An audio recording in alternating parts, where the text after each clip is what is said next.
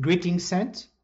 Our reading for today is found in Colossians 3, verse 1 to 4. If then you've been raised with Christ, seek the things that are above, where Christ is, seated at the right hand of God. Set your mind on things that are above, not on things that are on earth. For you have died, and your life is hidden with Christ in God. When Christ, who is your life, appears, then you also will appear with him in glory. Well, good morning, uh, Christchurch Midrand, and it is a privilege for me to be opening God's word to us um, this morning uh, to tell you the greatest story uh, that has ever been told, the story of God and us, uh, God and humanity. And for the last few weeks, we've been working our way through a series which is titled Jesus is Enough. Um, and it's based off of a book, a small letter that Paul wrote to uh, this group of Jesus followers called uh, the Colossians. The Colossians. They were staying in a place um, called uh, Colossae, uh, and so these Christians, uh, these Jesus followers, had recently uh, heard the story of the gospel. They had heard that there was a man called Jesus who was publicly executed by the Roman government. Uh, that this same Jesus did not remain dead in the grave. He came back to life and that Jesus is Lord um, over their lives and he calls the shots. And so this guys embraced this message uh, and we see in the early chapters of uh, 1 Colossians chapter 1 uh, that Paul says, man, I'm so excited for you guys. I have never met you guys, but I know that Epaphras, that's Paul's um, uh, fellow colleague, uh, he preached this gospel to you guys. And I've been so excited since you become Christians that I haven't stopped giving thanks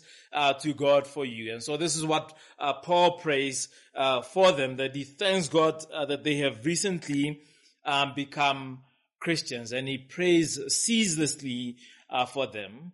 but one of the things that happen is that they, this new Christians face a lot of pressure from religious people and from their own lives um, concerning their godliness and the life that they uh, they live. They look at their lives um, of uh, being recently converted, and it doesn't look so much different from their lives uh, before. There's things that they're battling with uh, from their old way of life, uh, and so they're tempted to think, well, maybe this gospel is not enough. Maybe this Jesus um, is not enough. Maybe we need some sort of religion uh, some sort of rituals to supplement what Jesus has done. And so Paul writes uh, this letter uh, to encourage them in their new found faith uh, and to uh, just set the record straight with them as to what it means for them uh, to live the Christian life.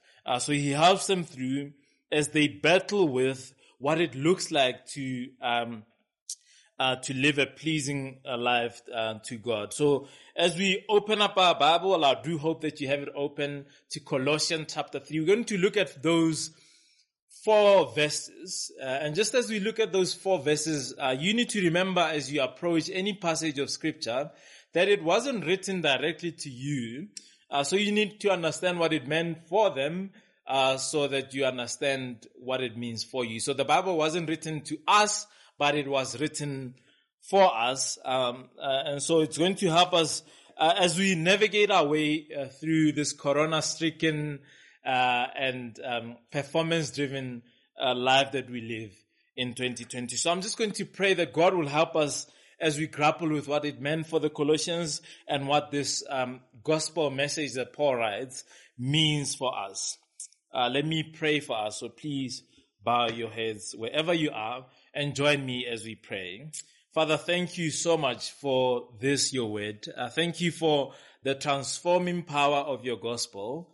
I do pray that as we dive into that story uh, today, that we will be changed, that we will find new energy uh, from your spirit to live for you. So I do pray that you'd convict uh, someone of their sin, uh, that you lead us closer to you, and that you will increase um, our trust and um, our ability to lean on you and what you have done for us.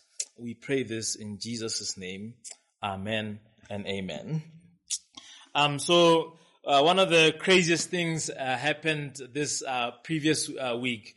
Um, and, and for some reason, Facebook algorithm thinks that I, because I'm a, a, a guy, I'm interested in soccer. So anything from the news of the transfer of, of Messi, uh, to any soccer results on Kaizer Chiefs or all of that stuff that's happening in local uh, soccer. I get uh, a, feed of news uh, in. I, I, get this news in in my Facebook feeds. Um, and the other day, uh, something quite cool popped up in my feeds. And this is the story of a, a famous soccer player, French soccer player by the name of Thierry Henry. I wonder if you know who Thierry Henry is. He played uh, for Arsenal, and so the documentary is titled um, uh, Arsenal Legends. And this uh, time around, they interviewing uh, Thierry uh, Henry. So I clicked and watched this story for a couple of minutes, and it was an interesting story uh, as he outlines his relationship to soccer, how it began. one of the interesting things that he says is that his love for soccer actually stemmed uh, from his dad. Uh, his dad uh, tried out soccer when he was young, but he couldn't make it to professional football. Uh, so he pushed Henry enough uh, for him to make it to professional football. But listen to what he says about um, his performance on the field. He says that the very first thing that I wanted was to do was to please my dad. I think every other kid, you know, uh, I, I think that's like every other kid, you know. I just wanted him to be proud of me. He always wanted more, referring to his dad. Uh, when I first uh, scored my uh, four goals when I was young, he wanted five. Uh, then I got five. He wouldn't be happy with that because it wasn't six. And I wouldn't even tell you what he would do if it, if I didn't score at all. It was never enough. It was never enough. Uh, he goes on to talk about how this affected his performance on the field uh, and how he became a people pleaser where he would play to please the crowd. So five minutes he would go at it and he would perform his lungs out and do very well. And then uh, later on he would be unseen uh, for the rest of the game. He notices that he was very inconsistent in his play because he was playing for other people uh, to show uh, to show off uh, his skills. Um, I was inconsistent, uh, he says, but I think for me the words that stuck with me uh, were these words: "It was never enough," um, and I think they stuck with me because it is so close to home, isn't it? It's so close to how sometimes we feel uh, when it comes to, I guess, maybe our own fathers or the relationships in our life and most importantly, how uh, sometimes it um, it's so close to how we feel about our own relationship uh, with God. I don't know if you've ever felt that. If you've ever felt like it is never enough, it's not enough. Um, I, I, I, think many of us have been um, at that place. Uh, I like how Brené Brown puts his finger on it. Uh, Brené Brown is a famous speaker and author. Uh, if you watch TED Talks, you would know who Brené Brown is. Anyway, he wrote a book uh, titled Daring Greatly. And in, in this book, in, in the first chapter, he talks about uh, the fact that we live in a culture of scarcity, um, a culture of never enough. And he says that anybody can feel this statement, the statement in just a matter of s- seconds. Never dot dot dot enough. I wonder what that thing is for you that you'd fill those dots with. What is never dot dot dot for you? What's never, what do you feel like you lack and you never have enough of? Uh, she continues to say that uh, we always feel like we're never good enough, never perfect enough, never thin enough, never powerful enough, never successful enough, never smart enough, never certain enough, never safe enough, never extraordinary enough. I think for me, I always feel like I'm average. I'm never extraordinary uh, enough in this performance driven world. I wonder if you've ever felt like that, uh, especially when it comes to your relationship uh, with Jesus. As he goes on to uh, quote another um, famous book, uh, which says, "Before we even sit up in bed, before our, our feet touch the floor, we are already inadequate, already behind, already losing, already lacking something, And by the time we go to bed at night, our minds are racing with a litany of what we didn't get, um, what we didn't get done that day. Um, we go to sleep burdened by the thoughts and wake up to the revere of lack. This internal condition of scarcity, this mindset of scarcity lives at the very heart of our jealousies, our greed, our prejudice, and our arguments with life. You see how uh, that feeling of never enough uh, goes on to impact the way in which you and I behave. Uh, that all of our jealousies, all of our greed, all of our prejudice stems out of this place of feeling like we are never uh, enough. And we uh, take that into our relationship with Jesus where we feel like, man, we can never be uh, enough. We can never be Christian enough, godly enough. We can never um, understand the Bible enough um, or be spiritual enough. We need something uh, to make us feel like we are enough. Uh, Jesus is not enough uh, for us. Jesus is not enough uh, to uh, to earn us a place as secure children before this um, holy God. I wonder if you've ever felt like you needed to add something uh, to supplement what Jesus lacks um, for, for in your life, in your Christian walk. Uh, well, we are going to discover as we dive into our passage uh, something powerful that Paul tells these Christians who felt like they were never enough. Something uh, powerful in our text uh, right here um, today that Jesus is, enough. This is what Paul is going to say to these uh, Christians that what he has done for us in the past um, is enough. What he will do for us in the future um, that should impact the way that you and I live in the here and now. Let me say that again because this is the summary of where we are going in our passage. And I'm going to uh, unpack where I got that from uh, the scripture. So you can put this up on your Facebook uh, page. You can put this up on your Twitter or wherever it is to remember it. That Jesus is enough. Jesus is enough. What he has done for us in the past and what he will do for us in the future should impact the way you and I live in the here and now. That is the summary of what we are going to look at. And we're going to look at it in three um, uh, points which are connected uh, to um, uh, our summary statement. Uh, the first point is that God has done something big for us. The second point is that um, there is more where that came from. And the last point is that that should impact the here and now. It should have an impact on how we live. God has done something big for us. There's more where that came from and that should change how we live in the here uh, and now. First of all, uh, God has done something big for us. Let me read that text uh, for us once again. Colossians chapter 3 verses 1. I'm going to read not all the verses, but verse 1 to 3. If then Paul speaks to this Christian, uh, and the better thing uh, the better translation would to, uh, to be, since then uh, you have been raised with Christ, seek the things that are above, where Christ is seated uh, at the right hand of God. Set your mind on things that are above, not on things that are on earth.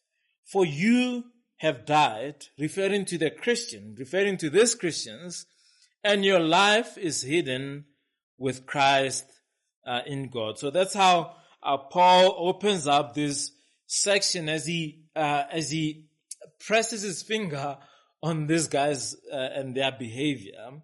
Uh, he says, "If then you've been raised with Christ, seek the things that are above, where Christ uh, is seated." He wants to remind them that God has done something big for them.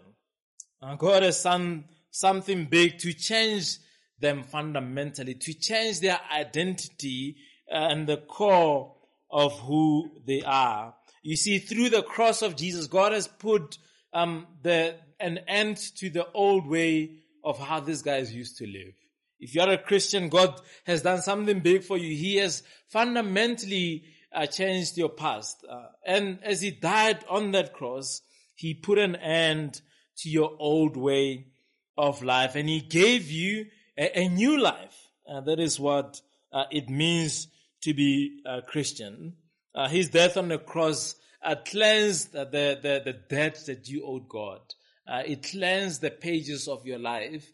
And not only could you start on a new page, but through his resurrection from the grave, the same power that raised God, Jesus from the grave, the same power that God employed as he raised Jesus from the grave is at work in your life uh, to make you live the Christian life. So you start off on a new and clean slate. This is what he has done for you at the cross.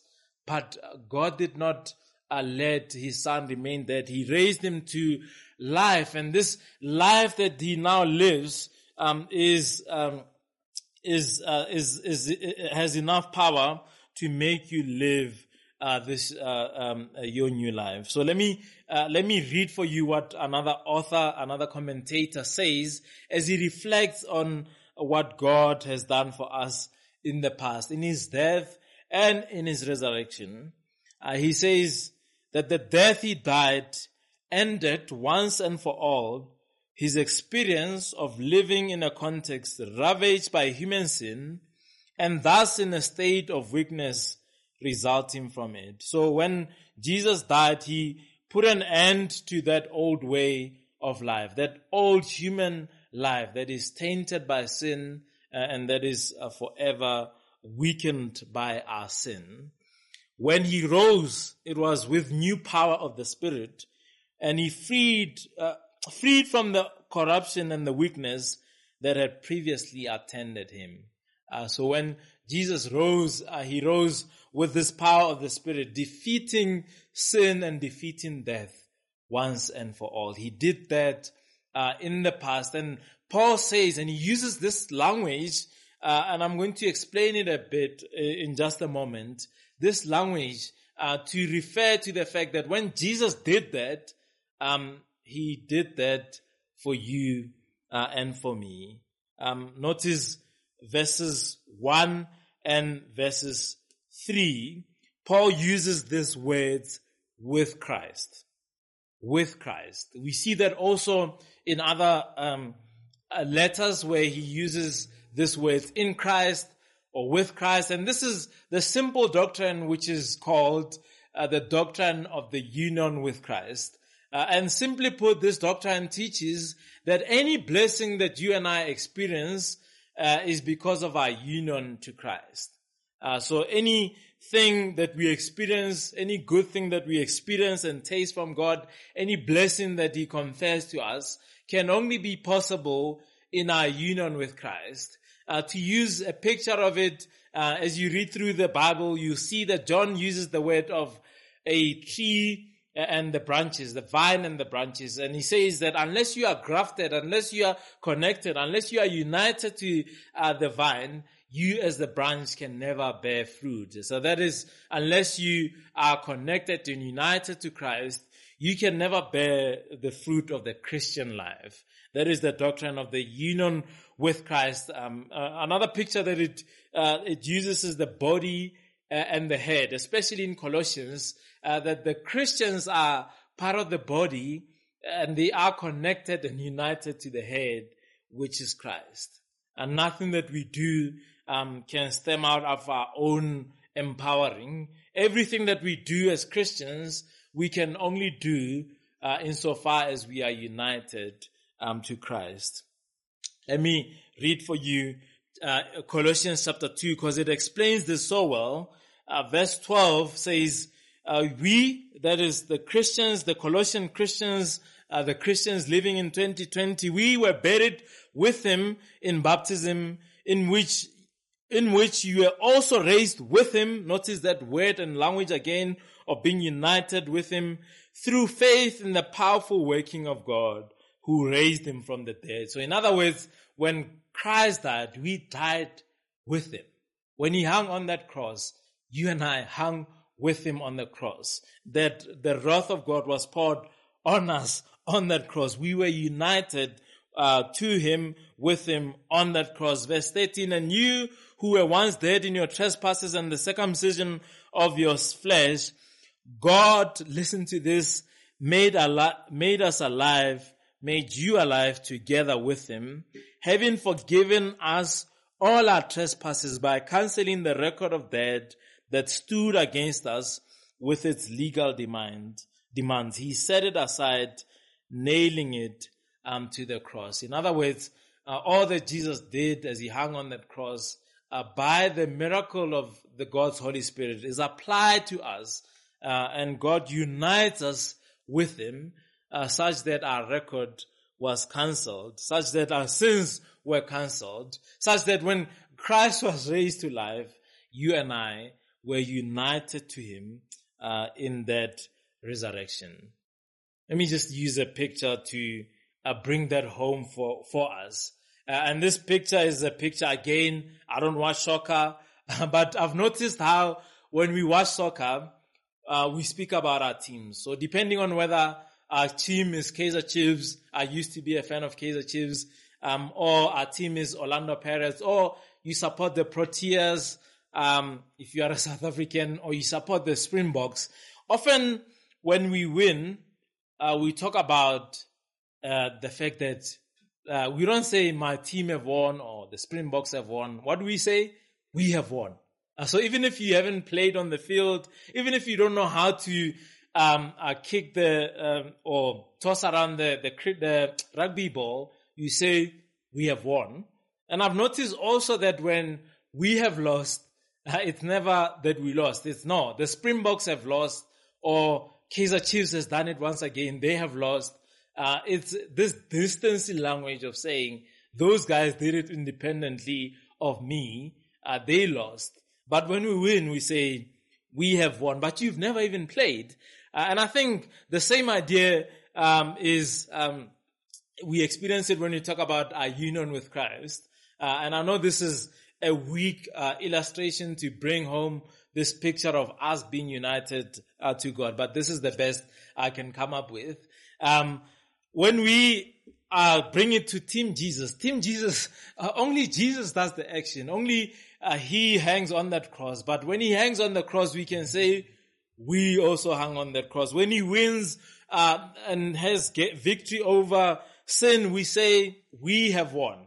Uh, we have won this victory. Uh, so in other words, what Jesus has done, He did it not only as our representative, but He did it together with us. We can share in the blessings of what God has done because of our union with Him. Um, John Calvin, a famous French um, um, theologian, puts it like this. Uh, he says, We are one with the Son of God, that is Jesus, not because He conveys His substance to us.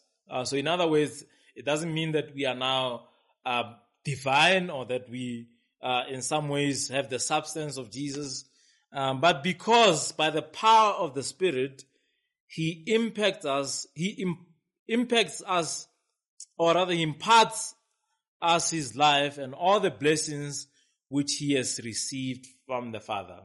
Uh, so, in our union with Him, Jesus gives us um, all the blessings that He has received uh, from the Father. I want you to think about that for uh, a minute. As you think about who Jesus is, uh, that he's eternally uh, with the Father, that they love each other, uh, the Trinity, there's love within the Trinity. The Father loves the Son, the Son loves the Father, the uh, Son is secure with the Father. When Jesus, uh, when God, the Father looks at uh, God the Son, Jesus, he sees perfection. Uh, so in other words, if we are united to Jesus, it means that the same love that God has um, uh, for his son Jesus uh, is conferred and transferred to us. When God looks at us, he sees the perfection of Jesus Christ. That is amazing news in this performance driven life that God in the past, because of his cross and his resurrection, has made you and I, if we've trusted in Jesus, he's made us children of God. Um, if I'm a believer in Jesus. I'm the son of God. God looks at me and he's pleased with me, not because I've done anything. In fact, I've done nothing, nix, luto, sepe, uh, to, uh, to, to earn my place as a son. Uh, but because of my union with Christ, God looks at me uh, and sees uh, somebody who's perfect, somebody who has obeyed perfectly. What a beautiful picture it is uh, for us. What good news it is for us that we are united to the Son. And because of our unity to Jesus, we can be called children of God. We can be called sons. We receive this new identity uh, as sons of God. And the beauty of it is that our identity as sons of God is not something that we achieve, uh, it's something that we receive. It's not something that we work hard for, uh, like Thierry Henry, uh, busting ourselves uh, to please the Father. No, it is something that we receive uh, because of our union uh, with with Christ.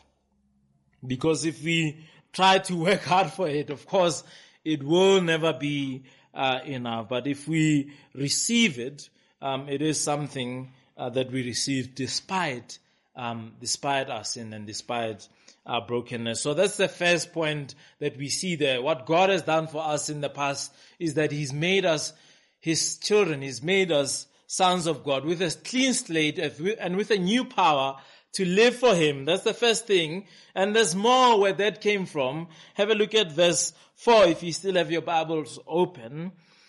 When Christ, verse 4 says, who is your life appears, then you will also appear with him in glory. This is the future. This is where you and I are headed. If we are children of God, we are going to be raised with Christ, bodily, physically, uh, somewhere uh, in the future.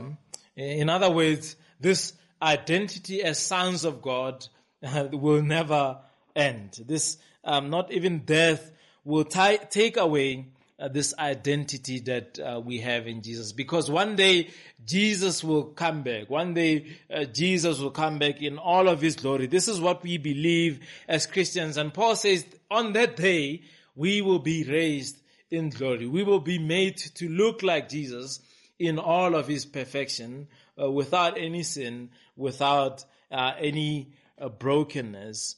so this is what is in store for us uh, as we look forward to the future that not even death will remove our status as, as sons. And not only that, uh, in the future we will experience fully what it means uh, to be sons um, of God. Um, so, so this is what we see that this is what is uh, in store for us. That one, God in the past made us uh, His sons. Two, in the future, this is what's in store for us, um, that God will make us remain as His children. I, I like the, the, the, the, the kind of language that Jesus uses in John's gospel when he says, uh, this sheep uh, God has given to me, um, and nobody can snatch them from me.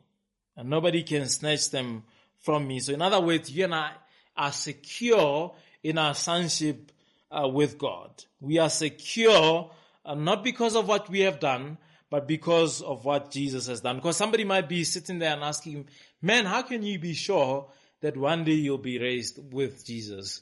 Uh, surely if you look at your lives right now, um, the stuff that you've been getting up to, you can never be sure that you will be uh, with God or you continue in a Christian life. Uh, but the Bible always wants to remove the action away from us. Uh, notice the, the language, the passive language and the passive voice uh, that Paul uses that we will be raised together with Christ. What are you going to do? You're not going to be um, raising yourself. It is a divine act that God will raise you just like he raised Jesus from the dead by the power of his spirit. Uh, so it takes away the action and it takes away the power from you and it places it back onto God who is powerful enough um, to change you and your life. So what have we discovered? We've discovered that in the past God has done something big for us. He's brought us into His family. He's cleaned the slate for us and He's given us new life and power to live um, uh, uh, this new life. And not only has He done that in the past, in the future, He is has secured um, this life uh, for us. He secured our sonship and our identity for us, which leads us um, to our last point, uh, that if you think about that for a minute, if you are a son and if you are going to remain a son, if, if that's where you headed, then man, that should change the way that you live now. Uh, that should cause you to look at your life and desire to change and change in a gospel centered way, not in a way that tries to please God more, uh, but in a way that understands that as God looks at you, uh, He's pleased because of what God, what Jesus uh, has done for you. Uh, so how should this impact the way that you and I live? Uh, and I'm going to encourage you to read through that, those four verses and notice that there are only two actions, uh, only two imperatives. The indicative, uh, which means um, what God has done, is is laid out in our first point, point one and two. But the imperatives, the things that you and I should do, are this. There's two things. One is to set your mind on things that are above. Um, the second thing is to seek the things that are above. So set your mind, seek uh, the things that are above. Notice the contrast there between the earthly things and the heavenly things. Obviously, when the Bible talks about the heavenly things, it talks about the things where um, that belong to the world where God is, the world that is not open to us in the here and now, the world that is going to be open to us when Christ returns. Uh, heavenly things versus earthly things. And next week we're going to see in our sermon, uh, as Paul outlines for us what is earthly and what is heavenly. Uh, I don't want to steal from next week's sermon, but I, I do encourage you to go read along because Paul explains what it means to be setting your mind on things that are heavenly, things that are above, seeking those things versus being preoccupied and seeking things um, that are below. So those are the two um, actions that we are called to do to set our mind on things above, to seek the things of the life to come. And if you know that you are going to remain the Son of God um, to the very end of the ages, in fact, for, for forever, then you ought to be living in the here and now in the view of that.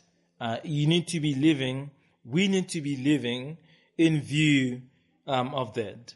And can I say something uh, which is why Paul was going against some of the false teaching of those false re- religions. That unless you and I understand the first two points, unless we understand what God has done for us in the past and what He's going to do in the future, we are going to continually uh, live in our sinful ways. And let me let me put it uh, differently. To the degree that you and I understand the gospel, uh, we uh, we are never going to uh, to change. If you and I don't understand what God has done for us in the gospel, we are never going to change uh, deeply and truly in our lives. We are going to always try to use religion um, to fill that void uh, because Jesus uh, is not uh, enough for us. This is why Paul was going against this Colossian heresy that was teaching these Christians that man, Jesus is not enough. You need to uh, be circumcised. You need to observe this ritual and that ritual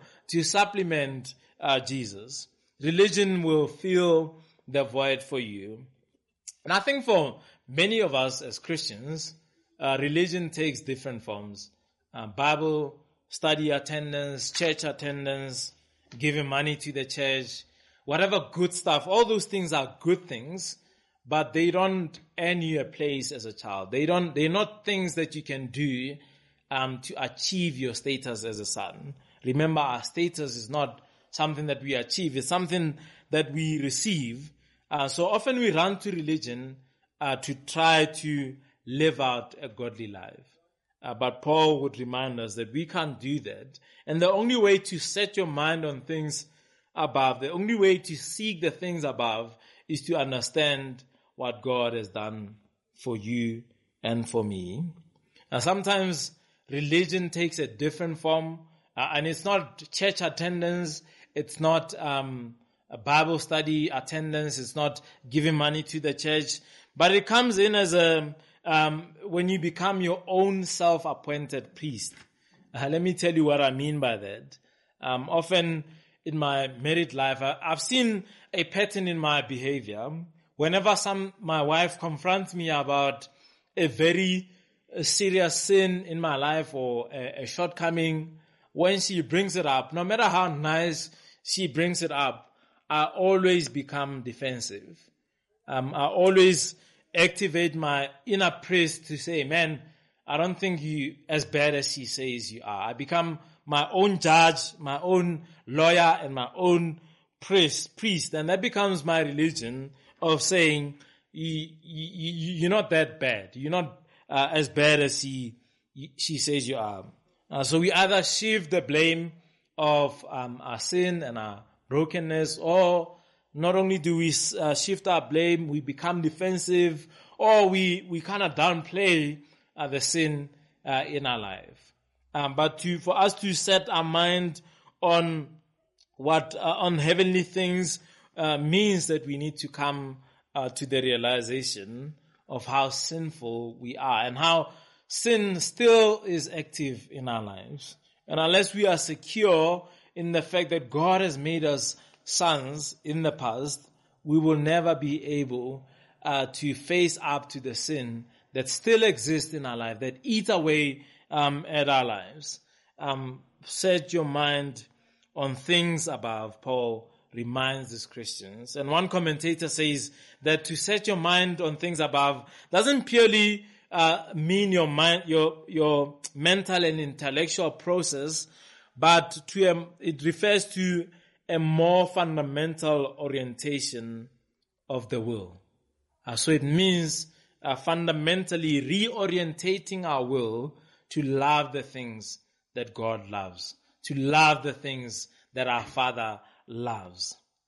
But this true change, this true fundamental um, um, reorientation of our mind can only happen uh, as we believe the gospel, can only happen when we realize what God has done for us. Now, somebody said that the, the, the, the sin that is most destructive in our lives is the one that we are most defensive of. The sin that's most destructive in your life right now is the one that you are most defensive about. Now, the reason why we're defensive uh, is because of that um, desire to um, to to supplement what we lack, to not come to the realization that uh, we lack something. We're not as perfect as we should be, um, and we try to make ourselves perfect by saying, no, that, that's not bad enough. That, that, that, that, that can't be that bad. Um, but unless we come to the place where we realize God has made us his sons, God has raised us alive with, with Jesus, uh, we will always try to be our own priest, um, setting up our own religion, uh, trying to uh, make ourselves clean before God, uh, because we don't truly understand that He has made us clean. And the only way for us to put to death, which is the next section that Paul goes into in verse 5 uh, following, to put to death sin in our life is by realizing what God has done uh, for us. Um, to constantly be applying the gospel to our lives. Now, before I end it off, I just want to tell you a story about my experiences living in Cape Town. Before I came to Midrand, I was staying in Muizenberg, Cape Town. It is a great place to stay, uh, but can I say that that that wind from Cape Town is not God ordained? In fact, it is a picture of a fallen world, of living in a broken world. It is sandy, it is cold, it is irritating. You can hear the wind at night. I was staying in the rest called, a rest called Fort House, and every night the wind will blow on my window. In fact, if you walked during the day, during uh, um, one of the winds, if you smiled long enough, you will have sand all over in your mouth. Uh, the mountain was um, like a funnel that funneled all that wind uh, into uh, into Muizenberg uh, and it will flow um, into into the rest of of Cape Town. Um, and so powerful is the wind in in Cape Town that there's a place called Sea Winds because the wind is that powerful there. And there's another place called Kromboom. Now, I think, I'm not 100% sure, um, but the, the word kromboom simply means, I'm 100% sure of this, it simply means, um, I, I gotta see in Afrikaans, I can't speak a word of Afrikaans, but it means crooked trees.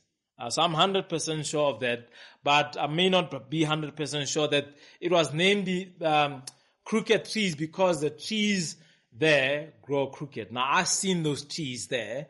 I think that's why they called it kromboom because the trees go sideways uh, towards the direction where the wind is is flowing. Now I would see this every Saturday as we drove through the M5. I would be fascinated with these trees that were growing uh, sideways, uh, and those trees were shaped by the constant winds that were blowing, the slow, constant years and years of wind blowing uh, towards one direction. It was inevitable that no matter how stubborn the tree was, it was going to bend uh, to the shape of the, um, the wind. Now, in many ways, the way God works in our lives is like this mighty wind that is constantly blowing to reshape us into who God wants us to be. That no matter how uh, stubborn your will is, God, by His grace, is going to constantly and surely uh, bend it into His will. No matter how self-centered, sin-loving you are, God, by His grace, as you continually remember the gospel, will bend you into His shape. So you might be looking at your life right now and thinking, man, um, Jesus is not um, enough for me. I mean, look at my life. I will never change such and such a sin. Well, God wants you to remember that Jesus is enough.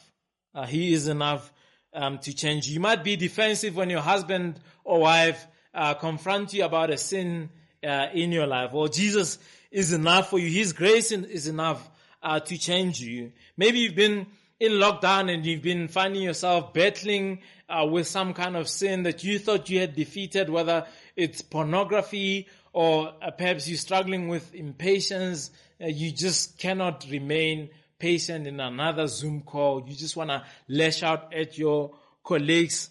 Um, people at work are probably um, hating you and thinking that you are an impatient uh, person. Well, Jesus is enough uh, to change you. His power is enough to change that anger as you begin to realize that, man, I'm a loved child of God. I don't have to assert myself or always feel like things have to go my way. Jesus is enough to change you. Some of us are blind to the sin that is still operating in our lives. Uh, we are holier than thou and people don't like us because of this. We have all the right answers. We come to Bible study but every now and again, we see our relationships not working because we haven't rested in what Jesus has done uh, for us. We are holier than thou. We thrive by making other fe- people feel worse than ourselves. That, that's what validates us. Well, I need you and I need to be reminded that there's hope for people like you and I. Uh, there's hope for us. And Jesus has done so much for us uh, to make us acceptable be- before God. And as we begin to apply the truth year and year into our life through repentance and faith and running back to Him, we will be bent uh, into the shape that God wants us uh, to be bent to. Uh, so, can I encourage you to uh, consider joining us next week as we unpack what that gospel looks like as we apply it into our lives? But I just want to leave you with three questions that are going to help you understand what God has done for us in the past and how and what he has done he's going to do in the future and how that impacts your life in the here and now. Three questions are to consider uh, to apply this truth to your life. Number one, is there somebody in your life that speaks um, into your life? Is there somebody who convicts you of sin? Uh, somebody who can be bold enough to tell you when you are wrong? That's the first question. The second question is, um, what are you most likely um, to be defensive about when somebody confronts you with that thing? What are you most likely to be defensive about? And the third thing, uh, and our last thing, what would it look like for you to understand that God loves you? How would that lead you to repentance? What would it look like for you in that sin, the one that you confronted with, if you were to trust that God has made you his son? How will that transform your life this week? So I hope you'll grapple with those three questions. I'm going to lead us in prayer. Please join us again next week as we look at another uh, week of Jesus is enough and how that practically impacts our lives. Father, thank you for your word. Thank you for all that Jesus has done to make us um, acceptable before you. I pray that that would become uh, the thing that motivates us to live a godly and Christian life. So please help us uh, to lean on, on, on that, to lean on what Jesus has done and that gospel, uh, that that gospel would transform um, our very wills, would fundamentally transform us to be more like your son Jesus. So please help us this week as we grapple with sin to remember that Jesus is enough. This we pray in his name and for our good. Amen.